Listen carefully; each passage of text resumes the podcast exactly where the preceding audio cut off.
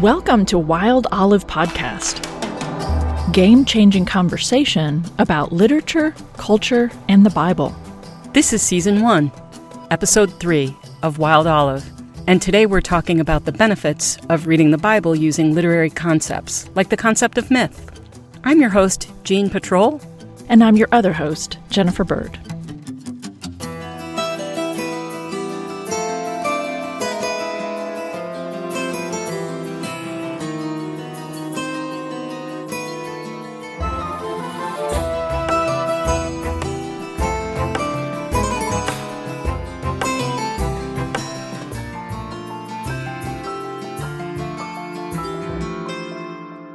Hey, Jennifer. Hey, Jeanne. I've really been looking forward to this conversation. Me too. And I tell you what, I'm going to dive into the deep end right away. I'm looking at chapter two in your book, Permission Granted, which invites readers to, quote, take the Bible into their own hands, end quote. We talked a bit about what it means to take the Bible into our own hands in the first two episodes. So today, we are digging in deeper to see what interpretation can look like when we read with literary lenses. So going to Permission Granted, chapter two, you titled Two Creation Stories and Other Myths. And you take care in the opening of that chapter to acknowledge that some people feel uncomfortable when we talk about myth in connection with the Bible. One thing I'm looking forward to today is to share some definitions of myth that I hope help people feel more at ease thinking about biblical stories in terms of myth. As we've already said, we are not trying to be rude or dismissive when we consider myth and the Bible. We are trying to honor the insights, observations, and repository of cultural knowledge that is collected in the Bible stories. Some folks I know take the word myth to mean falsehood but that's not how we use the word in literary studies. So you say in Permission Granted that myth is, and I'm, I'm quoting from your book, a story written to help explain a natural phenomenon or a cultural practice or belief.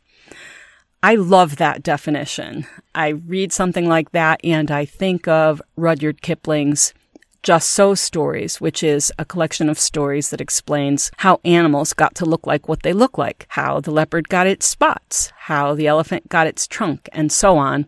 I wish I had been in charge of coming up with the title for the section of Genesis that often gets titled The Curse, because I would have titled it like a Rudyard Kipling story. Why the serpent has no legs. Why people and snakes are scared of each other. Why childbirth hurts. Why farming is hard why men and women struggle for control in families. Now, before we go any further, can you remind listeners what happens when the woman and the man eat the fruit and then God confronts them about it in the Genesis story? Of course. And before I do, I, I do want to go back to your that definition. And I think in permission granted, I don't note, and I think it's important to note that it also, usually a myth is different from other origin stories, types of origin stories, in that they usually involve a god of some sort. So the Oxford definition actually is something more like a traditional story, especially one concerning the early history of a people or explaining some natural or social phenomenon, which is why I say what I say in permission granted, but also typically involving supernatural beings. So when we look at, for instance, the first 11 chapters of Genesis, they all involve God in some way, which is why that whole section is usually labeled primeval myth. But I have to say, Jeanne, I do wish you had been involved on the on the translation committee because I would much le- much rather have had some of your your titles right for these stories. I think it would have changed things for a lot of people to think about them that way. You know, why snakes and people are afraid of each other. But back to your question about what happened when the man and woman ate the fruit. I think it might be helpful to discuss briefly how how people have typically engaged that story and then also how what it would look like to engage it more as a myth. So, for instance, I usually hear people talking about what happened in the garden as if it truly transpired, first of all, at one point in time. And they do this because that's how they grew up hearing it talked about. So I'm very interested in, in passing no judgment on people for the way they've been taught to think about something, right? Or the ways that people grow up engaging the Bible. But from this perspective, God created the first human in Genesis 2, told that one not to eat from two specific trees in the middle of the garden, then proceeded to create animals and finally a suitable partner as its equal.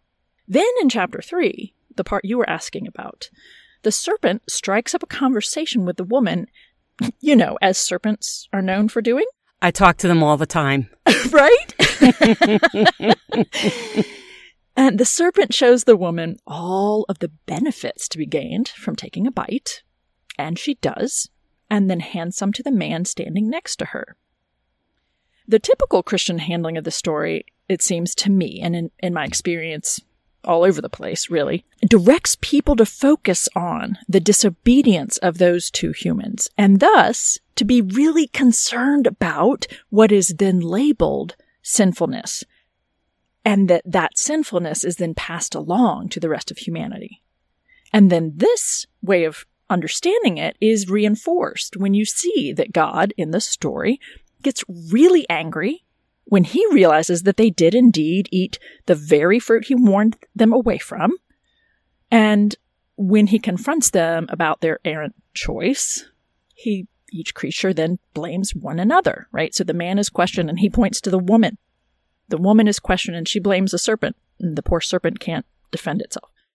But this this idea of passing the buck of responsibility then leads to God delivering a set of punishments, right? So from this way of reading, these are all things that somehow actually happened, and the human's choice is what led to God having to punish them, and thus all humanity for all time. And so, so many people grow up having simply accepted this whole set of beliefs as reality. On the other hand, we could be reading it all as myth, which is as we've noted, a story that's trying to give its listeners an explanation for a handful of realities about the world. So, for now, let's focus on the part about eating the fruit associated with the knowledge of good and evil, because that's the tree they eat from, right? From a mythic perspective, what is this part of the story struggling with? I would suggest it's that pesky business of having a conscience. If we read this story from beginning to end with the idea in mind that the people were trying to explain where this part of human experience came from, why humans have to deal with the dilemmas that come from knowing good and evil, then we can see that the story is set up to show that the knowledge of good and evil is part of the garden offerings, part of what is available to humans, though God would prefer that humans not go there, if you will, which is why God warns them away from it. And it takes the serpent, which was an animal associated with wisdom and knowledge in the ancient Near East, nudging the woman to check it out. When the woman realizes all the beautiful, wonderful things about the fruit, she takes a bite, hands some to her man who's standing there with her, and their eyes are open which is a nearly universal way of referring to enlightenment. Having your eyes opened simply means you went from naivete to awareness or maturity in that realm, doesn't it? It really does. And that's an, an, an interpretation that I can be really, I think, excited about is maybe not the right word. I'm really moved by that. I'm moved by that interpretation. And I would like to go more deeply into what you're opening up, but I'm realizing that I also want to share some incredible observations I've had from students hmm. over the years. I recall a student saying, Doesn't God tell them that if they eat of the tree of knowledge of good and evil, that they will become like gods and they will die. Why don't they die? Was God lying?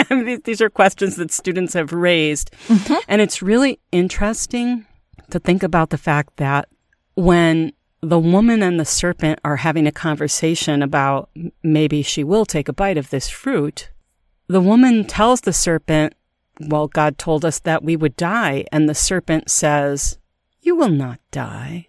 Mm-hmm. And I've had students raise the question, why did the thing that God said would happen, why does that not happen? And why does the thing that the serpent says, why is that more true? And I, I never asked questions like that when I was a kid, but wow, is that a good question? I mean, that's really a good question. I think it's important because, first of all, I think it is a good question. Yeah. And if you can sit with why that those two things are, are true. Why what God said would happen doesn't, and why what the serpent said would happen does. If people can let that be true, let it be okay according to the story, that helps us get to seeing this more mythically versus literally. T- to be able to see that the people were trying to find some sort of setup right? If God is loving and, or the gods are watching over us and all these different things and trying to keep us away from the knowledge of good and evil because it really kind of stinks to have a conscience sometimes. It hurts. It can, right? Or it's a struggle. And so instead of saying, this is who God is, he, he sets something up and sees if we're going to be obedient. No, this is a story trying to give framework for a backdrop or an explanation for having a conscience. So maybe God would like to have protected us from it, but it's impossible to because it's already a part of us. Yes, yes. Right. I and, like that. And the serpent is in the ancient context represents knowledge and mm. wisdom. Mm. And so mm-hmm. of course the serpent is actually going to speak truth or whatever. I think it, I think it can just help us be a little, hold the story a little more gently or open handedly. Right? Yes. Yes. And here's another way of thinking that holds the story more open handedly. Perhaps God wasn't speaking about a literal death. I've had some interesting conversations about, well, okay, so they don't die in the sense that they keel over in that moment, but maybe something does die. And back to your point about this eye opening leading from naivete to maturity, it could be something like a death of naivete or a death of a lack of self consciousness or a mm-hmm. death of full creaturely immersion in nature. Um, there are many kinds of death that we could talk about that seem to occur here. Yes. And I love, I really like those suggestions. And then again, my very conservative background, I want to speak to. I also hear students saying, well, God actually just meant a spiritual death, that we would actually lose our mortality, our immortality. Hmm. And I want to be clear that the story itself does not back that up. Mm. The story itself, and I don't think we're going to discuss it today, but I just want to slide it in there that when you read to the end of chapter three, it's mm. it's clear that humans never had immortality. So that wasn't actually something that was on the table to lose. But some of the early church fathers read that onto the story so that people kind of have believed that we had immortality and lost it because of eating the fruit. But the story itself doesn't uphold that. So I appreciate that. I do think it's really good to remember what is a supportable interpretation and what is a mm-hmm. less supportable interpretation. Because obviously with literary interpretation, we always want to look for textual evidence. What does mm-hmm. the story actually say? So I appreciate that. So I also want to share uh, some more things about that moment. That's an incredible moment. And this is the moment in Genesis chapter 3, verse 7. Then the eyes of both were opened, and they knew that they were naked. This business of knowing that you are naked is as interesting, metaphorically speaking, as having your eyes opened. I like your emphasis on eyes opening as moving from naivete to awareness, a kind of en light and meant. I'm putting hyphens in between all those things. Yes. And light and meant a, a coming of the light. This they knew that they were naked part of the story suggests many possibilities about the kind of awareness that's developing, that's being explored in the story. Awareness of vulnerability, I think, especially in regard to nature, awareness of mortality, the birth of shame, not in the unhealthy sense of feeling less than, but in the healthy sense of the practice of observing boundaries, especially a boundary between what's private and what's public. Um, Erich Fromm, psychological theorist, liked to talk about this story as the emergence of an awareness of separateness, a human sense of separateness from the divine, and a human sense of separateness from the rest of nature or the hmm. rest of creation, if we use the language of the story. And I think anyway we interpret it, we're getting to respond to the question, what is the story thinking about? I think you, you said a very similar version of that question. You raised the question, what is the story struggling with? And the way I often put it, what is the story thinking about? So that the story is thinking about the human situation, mm-hmm. what's private, what's public, how it feels to know things, uh, to be aware of oneself, and and that can be painful. And the that part of the story that gets called the curse might be exploring. Ooh, it feels kind of painful to be a being that's not wholly at home, immersed in nature. So so there's a whole lot um, that I just threw out there, Jennifer. I want to let you get a word in here. I, I just am enjoying you know, hearing what you're talking about and thinking about it because I think those are those are rich with possibility and I think those are helpful ways to think about this story. Again, from my background or my experiences, I've I've heard a lot of people pick up on the shame and attach it to bodily nakedness, mm. attach it to sex because what ends up happening in the story is they do end up having sex or it's implied. And I've, I've, I've inherited some ways of thinking about this story that focus heavily on the judgment or the shamefulness and sex and bodies and, and even where people connect this, this awareness of one's nakedness and a shamefulness about it is what justifies clothing. Mm. and, and it's not that those aren't necessarily connected in some way, but I really like what you're saying, right? This, but it would mean, from my perspective, a change of language in the story because that shamefulness or embarrassment, I think, is, is in the language, but I like what you're doing with, you know, a healthy sense of boundaries or an awareness of a lack of fitting in in the world that we used to fit in within or something like that. Yeah. Yeah. I, I appreciate that. I'm thinking of things, Jennifer, like, uh, I mean, in, in, my house, we do not parade around naked. Okay. we, right. we don't. Yeah. Um, and I don't parade around naked in public either, thankfully for the public. um, and I'm talking about that, that, yeah. that yeah. it's human to want to maintain boundaries or in some way regulate what how we are seen. Let me put it that way. I like that. Yeah. And maybe that's uh, something that the story is also exploring. So. I, yeah, I think that is lovely. And, you know, again, I do think that there might be some people listening to this who would find that odd, perhaps.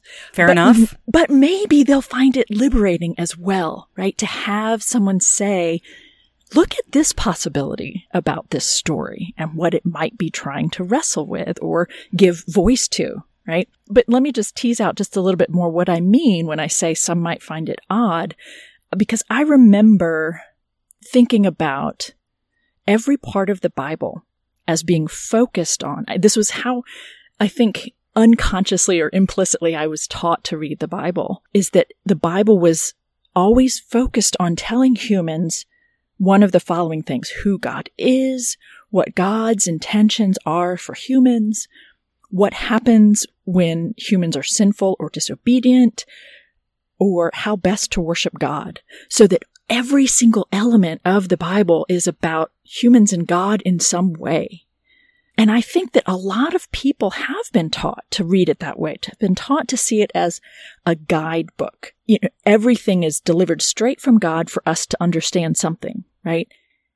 And I think that that does limit how you think about what these stories are. And I, again, I say that coming out of my own experiences. It did I wasn't open to an idea such as what the ideas that you've just put out there for us. But I think what you're suggesting takes it out of that realm of judgment or a how to manual and opens up conversations about human realities. Hey, listeners, this is Matt Byrne, one of the producers for Wild Olive. I'm popping in with some questions for you about today's material. First, what ideas do you associate with the word myth? Do you find Jeanne and Jennifer's understanding of myth to be different from yours? Also, what's your reaction to thinking about Genesis creation stories as myth? What were you taught about what the Bible is? Have you ever thought about genre in connection with the Genesis creation stories? Well, hey, now's your chance.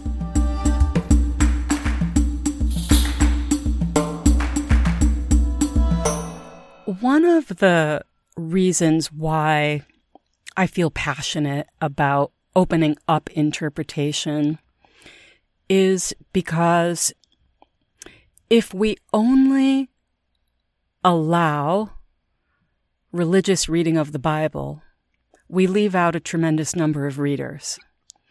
There are so many readers who are interested in significant works of literature and whether you use the Bible as a rule book or you don't, or whether it's relevant to your spiritual life or it isn't, regardless of that, there's simply no doubting that the Bible is a profoundly influential collection of, of literature, of writings, let's say. I, literature can be as triggering of a word as myth, I think, for some yes, people. So let's right. say writings, right? That's right. Yeah. It's it's there's no question that it's a profoundly influential, very significant collection of writings. And as a literature person, I'm very eager to welcome everyone into Bible interpretation, whether they are religious or secularist, uh, however they identify. Um, and that's one reason why I'm glad we're doing this work. So that's my, just wanted to add that in. But let, let me get back to the, the concept of myth. So, in my years of teaching the Bible as literature, I- have collected definitions of myth, and you know yours is one of them. And I've done that in order to help a wide range of readers, no matter how religious or secularist their worldviews are. I'd like to help all readers to appreciate some of the Bible's deepest insights. I'll add that the, I, I believe that the reason why people read literature, write literature, make literature, create scholarship about literature, I really think is because at a fundamental level, we're always trying to understand where we are in the world. I think everyone's, I mean, n- we don't always ask these questions consciously, but oh my gosh, what is this world like? And who am I in this world? And how can I get along in this world? The world is so painful. Oh my gosh. Like, and literature lets us engage those kinds of questions. So I really think the Bible is a piece of literature that engages those questions at a really remarkably deep level. Um, my friend Tom Schmidt has a distinction that I like. Uh, he says that to call Bible stories myths is, and I'm quoting Tom right now, uh, quote, not to imply that the stories are false in terms of history or science, but to imply that they are in fact true in terms of the human condition and that's the end of that quote. And he goes on to say, quote, a myth is a primal story that conveys fundamental insights about reality. And that's the end of the quote. Schmidt uses uh, this device like capital T truth means fundamental insight, small t truth means scientific and historical accuracy. And lots of my students have found that helpful to think about. I mean, when the question comes up, well, is the story true? I feel like the response to that is, well, what kind of truth are you talking about? And I'm interested in the kinds of truths that literature explores. Emily Dickinson wrote, Tell all the truth but tell it slant success in circuit lies and i think that's what literature does like it's it's looking for a kind of truth a kind of insight but it's looking for it indirectly not like science looks for it not like history tries to Right. narrate it so uh, some of us care a lot about asserting that the bible is true with a small t meaning it's scientifically and historically true and some of us are more concerned about the fundamental insights the capital t truth contained in any given story in the Bible or in, in another collection of literature. So I don't look to this story in Genesis. Like I don't look to Genesis for small t truth. I'm not looking for earth science or scientific or historical accuracy. I look to it to understand fundamental insights like why are people so uncomfortable with parts of nature? Uh, why does childbirth hurt or how do we feel about the fact that it hurts? Like that's that's a crazy thing right? One of the most amazing things you could ever do in your life is also one of the most painful things you could ever do in your life? What's up with that? Like somebody did need to write about that right? That's that's kind of crazy. Um, why is it so hard to uh, get food out of the ground earn a living? Why do men and women struggle for power in families? Like these are really important insights and important things to explore. And I really think that, I mean, certain things are true, right? Farming is difficult. Childbirth hurts. Men and women struggle for power in families and in the culture, right?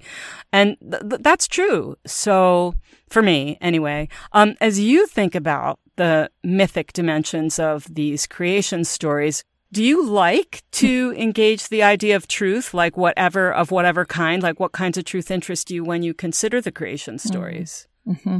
Yes, it does. And Mm. I I engage that very similarly to what I've heard you describe. And I often take a decent amount of time to have people sit with the fact that today, when we talk about truths, we do mean you you know we do mean scientifically. We do mean you know mathematical truths right? Equations have la- lasting truthfulness or whatever. And i think it's been my experience that people who have grown up with more traditional christian engagements with this word truth have a have a hard time seeing general stories that are talking about humanity and human experiences as capital T truth. And what I mean is capital T truth belongs to God. And what God might be saying about humans or about the gospel even to Jesus and and truth true God you know Jesus is the way the truth and the life. And I know we're talking about something in the Hebrew Bible here but most many Christians I won't say I don't it's hard to qualify but a lot of people growing up with traditional ways of thinking about these these writings these texts have been taught to see Jesus see it all through a Jesus lens, even when we are talking about something that came along long before him. So, you know, big T truth, I, I don't actually like to distinguish, to be honest, Mm. between small t and big T because Mhm. I I prefer to say there are different types of truth. And Mhm. here, when we're talking about literature, we're not talking about science. We're not even trying to talk about science right. let's just these there are some let's look for the truths that are in these stories you know the human experiences that they do give voice to Mm. but again that's yeah because of my my own background with big t truth and that that rules the day right from that perspective you know secular secular realms don't even get to claim to have truth and and and I and I say that I'm not trying to mock that. I, I'm trying to explain, you know, where my thinking was, and therefore where maybe some people listening to this, their thinking might be in relation to that word truth. But I I think it's good to put out these other ways of thinking about it as something to think about, right? Yeah, yeah. I, I as as I listen to you, I'm remembering that an, another way I think to talk about this idea of truth as insight is mythopoetic truth. I mean, sometimes I find myself trying to draw a distinction between mythopoetic thinking and scientific thinking, and to mm-hmm. point out that Yes. ancient Mediterranean people aren't making any attempt to do the same type of cultural activity that, say, Albert Einstein does or Madame Curie, right? Right. right. Just not trying to do the same thing. Right. And I feel like so often contemporary readers of the Bible, we are so totally steeped in a scientific paradigm that we have forgotten how to operate with any other kind of paradigm. But all of these stories are written from within a mythopoetic paradigm for thinking about everything. Yes. And I just think that we can be more gentle with the stories and more mm-hmm. respectful if we remember that gap between like mythopoetic culture and post scientific revolution, post enlightenment scientific paradigm culture. I think that's that's helpful. But as you've pointed out, there's are, are a lot of people who really want to assert that they alone know the capital T mm-hmm. truth. Um, it's just so hard for people, conservative and liberal alike, to entertain multiple truths. Um, and I, you know, there's a word for that. You know the word. I know the word. You know, monologism, just the attitude that there's only one right way to think. Like if you don't see Jesus in the Older Testament, the Hebrew Bible, however you want to call it, then you're missing it, right? And, and that monologism, the idea that I and people like me have the one right way to think is it's just a constant danger in our collective life, whether we tend toward conservative or liberal ways of thinking. I'm going to confess right here that I also think that I know the correct way to think, that my way and the people like me, like the only possible way to think is to accept that there are multiple truths. That's it. I'm right. So I also, I have that. I want to confess and I mean, I think we practice humility if we try to understand our own grasp of truth to be partial, provisional, subject to revision. It might be capital T true that human beings experience themselves as separate from the rest of nature and that this separateness is painful. It's probably capital T true that we all experience ourselves on some level as painfully vulnerable, vulnerable to nature, illness, death, and to the judging eyes of others. Sometimes I feel like that God character, that that's exploring how painful it is to feel ourselves judged by others. And now I'm flashing on this seminar that I did once. And I don't even remember the name of the seminar, but I do remember that the facilitator was saying, Do you feel like people are judging you? Well, you're right. They are. People are, people are judgment sh- machines. If you stand up there and say anything, you are going to be judged. Get over it. Um, so I, you know, that, uh, sometimes I think that that concept of God that circulates throughout a lot of conservative Christian culture is about feeling a sense of judgment, just feel, feeling judged, and that's painful. Um, I'm convinced, by the way, that it is capital T true that private and public are useful categories mm-hmm. of human experience, mm-hmm. and I like having multiple literary interpretations of the story because it helps us guard against the temptation to be monologic in our thinking, over certain, over determined, over dogmatic. That's the opposite of humility. I wanted to move on to the conversation that I think you wanted to have here about the first chapter in Genesis and yeah. the creativity that it may be giving voice to. Yeah, thank you. As you know, I'm really interested in insights about creativity that are contained in the first creation story. I'm not looking for scientific accuracy. I certainly am not looking for geology when I read the story, but I do love looking for insight. I'm an insight hunter. So listeners, if you go and read the first couple of chapters in Genesis, you'll notice a pattern. So the way that it goes, the God character says, let there be light. And then there's light. God says, let the night be separated from the day. And that happens. God says, let there be two lights, meaning the sun and the moon. And there they are.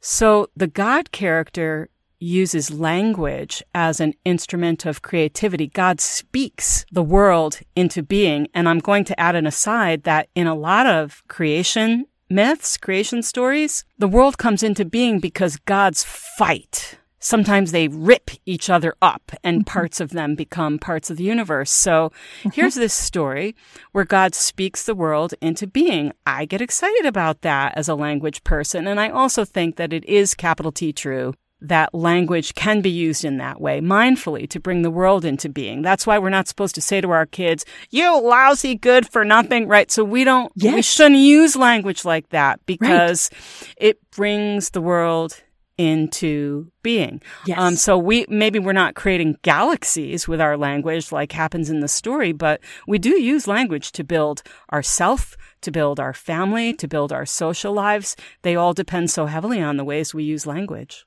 They do. And again, I echo so much of, or I resonate with so much of what you're saying in my way of understanding human experiences. Language is deeply powerful, symbolically powerful, even. And I personally spend a decent amount of time highlighting some of the negative manifestations of this dynamic, you know, with slogans or if we're not paying attention to some of these things that are being said by people in positions of power. And because of that, I welcome this positive angle you've highlighted for us. Mm. Yeah. I use it in parenting all the time. um, yes.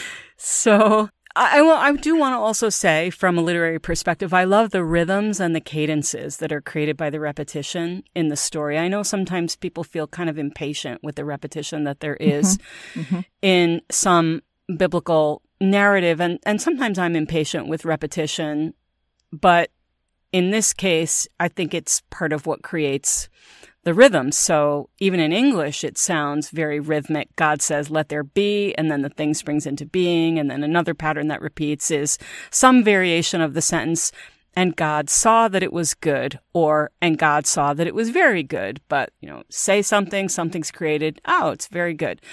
Um, if we do read this story as an allegory about creativity, that pattern contains a lot of useful insight about the creative process. And by the way, an allegory for anyone who might be wondering, it's an extended symbol system. It's all that it is. It's a story that uses pictures and story to think about something that's true, but it's abstract. So if we read the story as an allegory about creative process, we can see quite a few cool ideas being explored. First, that creativity involves process, that creating something isn't instant. The story also suggests that creativity to be effective requires affirmation. It is good. It was good. Powerful creators acknowledge the goodness of their creations. That's why uh, life coaches and therapists always tell you what's your self talk? Listen to your self talk, revise your self talk, right? What is the story you're telling yourself about yourself and about your creations? And if we're going to go by Genesis, I think we have to be saying, oh, that, that was good. That was good. Yeah. Um, um, the story also suggests there's rhythms to creativity that creators need to move in patterns, establishing rhythms making things consistently on a daily basis. I ha- I know a painter, a friend of mine who's a painter, doesn't paint every day, but sketches every day. Um, another important idea explored by the story is that creators need rest. It can't be work, work, work all the time. There have to be times of rest following a creative burst. Um, so again, I didn't want to go on too long. Jennifer, listen, for someone like you, who at one time felt pressured to accept this story as science, how does it feel to talk about the story as an allegory of creativity? Honestly, otherworldly. that was my first thought when I read through your question. I was tracking with your allegory, tracking with, you know, tracking with all this, and I think, wait, that is just so dramatically different, you know? But again, you are inviting our listeners, me specifically, but also those listening to this, to think about shifting the framework for how you think about what the story is. So I do personally welcome the shift. And it's it's still a shift for me in listening to you talk about it because I'm I'm so often engaging people who are at that more traditional way of, of thinking about the Bible, right? So they're thinking about it in terms of what this story tells us about who God is. So I'm most often engaging eh, people and asking them to consider something a little more complex starting right there where they are, right? Shake that up first and then lead them and then invite them to consider these additional ways of thinking, such as what you've just suggested. Hmm. So I, I appreciate what you're, what you're saying. And I wonder if others will have a similar response of what does she mean to that this is actually a story about creativity. But it is. it is. It's it lovely. can be. It's Yeah. one of the things it can be, right? It's it can quite- be. All those things you said are quite useful for understanding or thinking about the creative process. I'm I'm glad you're ready to go there with me. I can say I do believe they are supported by the text. So, um Yes.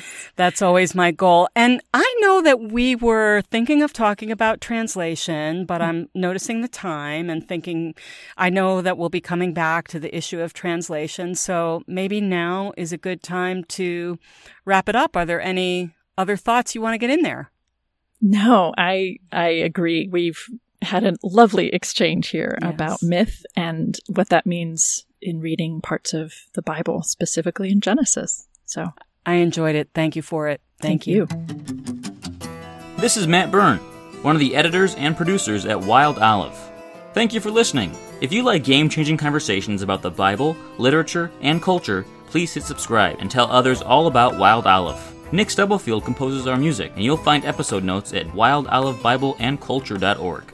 You contact Jeanne or Jennifer at jeannepetrolle.com or jennifergracebird.com. Catch you next time!